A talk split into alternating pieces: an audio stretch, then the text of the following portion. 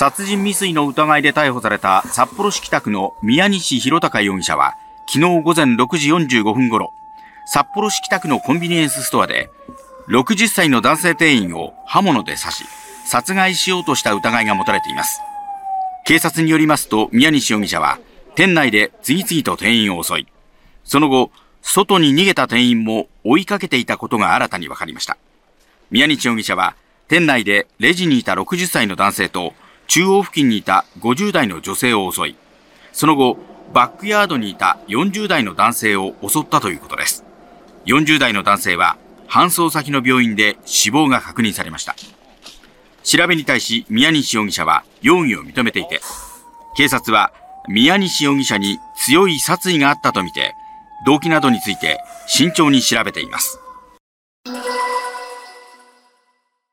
事故は昨日午前、東大寺につながる土産物店が立ち並ぶ歩道で起こり、車にはねられ、台湾から観光で来ていた62歳の男性が死亡し、別の日本人男性も腰の骨を折る重傷を負いました。運転していたのは、現場近くにある土産物店の店主、池永明容疑者で、事故当時、店に荷物を運んでいたとみられ、車は店の前から停止した場所までおよそ50メートルにわたって暴走したとみられることが分かりました。調べに対し池永容疑者は、アクセルとブレーキを踏み間違えたと話していて、警察は現場が車両の通行禁止エリアであることなどから、危険運転致死も視野に調べを進めています。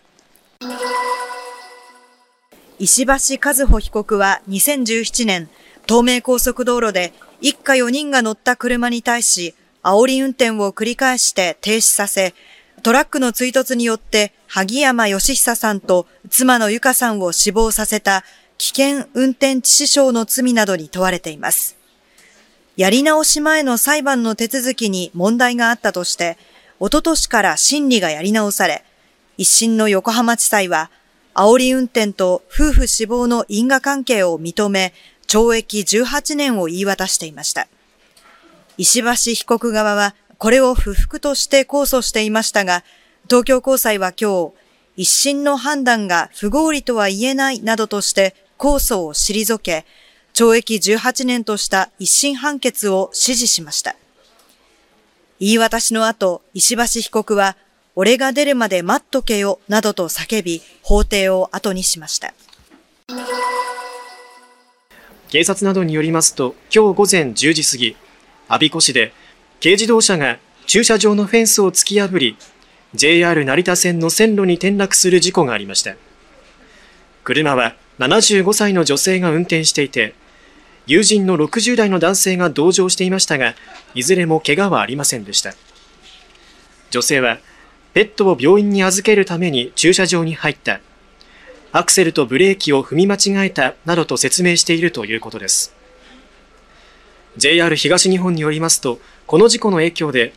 成田線の一部区間で運転を一時見合わせましたが、現在は再開しています。ゼレンスキー大統領は25日、この2年で軍の死者数が3万人を超えたと明らかにし、非常に大きな犠牲が出ていると述べました。一方で、ロシア側の死者は、ウクライナ軍を大きく上回る18万人に上ると主張しました。また、早ければ5月末頃からロシアがさらに攻勢を強めてくる可能性があるとしました。これに対し、ウクライナ側にも新たな反転攻勢の計画があると述べました。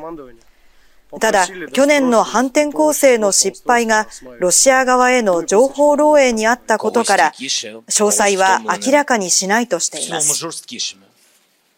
会見でゼレンスキー大統領は各国に対し改めて迅速な支援の重要性を訴えるとともに国民には徹底抗戦の姿勢を示し団結を求めました。